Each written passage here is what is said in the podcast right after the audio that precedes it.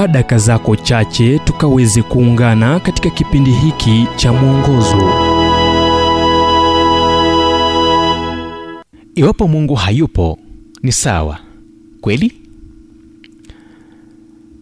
Kitabu cha kutoka mlango wa 20 mstari wa 17 usitamani nyumba ya jirani yako usimtamani mke wa jirani yako wala mtumwa wake wala ng'ombe wake wala punda wake wala chochote alicho nacho jirani yako.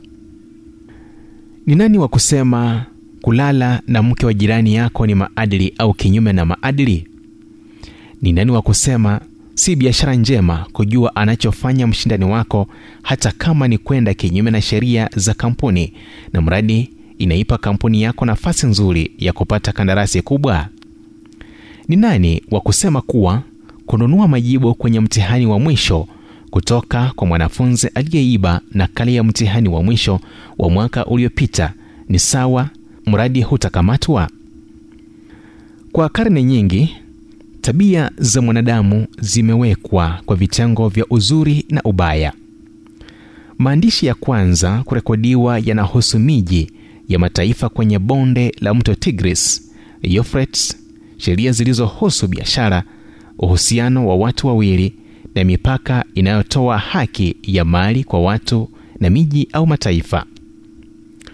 Kulikuwa na kipindi kwa israeli ya kale ambapo sheria ziliwekwa kando na kila mtu alifanya kilichoonekana sawa machoni pake aina ya uhusiano wa maadili wa kale ambapo haikuwa salama kwa mwanamke kuwa pekee bila ulinzi na mtoto angekuwa mhasiliwa wa tamaa ya mwili ya mtu fulani ipo laini ambayo hunukuliwa mara kwa mara kutoka riwaya ya fyodor dostovski the brothers karamazu unaosema iwapo mungu hayupo basi kila kitu kinakubalika.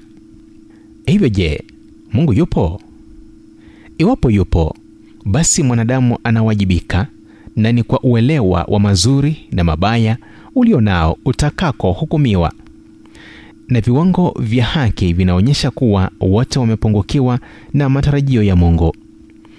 Alivyoliweka paulo wote wametenda dhambi na kupungukiwa na utukufu wa mungu. Hiyo ndiyo sababu yule aliyekuja kutoka mbinguni aliishi kati yetu kwa miaka 33 na kufariki mikononi mwa askari wa kirumi na kufufuka siku ya tatu baadaye alistahimili kulipa gharama ya udhaifu wa mwanadamu kwa sababu tulikuwa tumekosea. Alikufa ili kutufanya wakamilifu. Ujumbe huu umetafsiriwa kutoka kitabu kwa jina strength for today and bright hope for tomorrow kilichoandikwa naye dr harold sala wa guidelines international na kuletwa kwako nami emmanuel oyasi. Na iwapo ujumbe huu umekuwa wa baraka kwako tafadhali tujulishe kupitia nambari 722 331 412 ni 722 331 412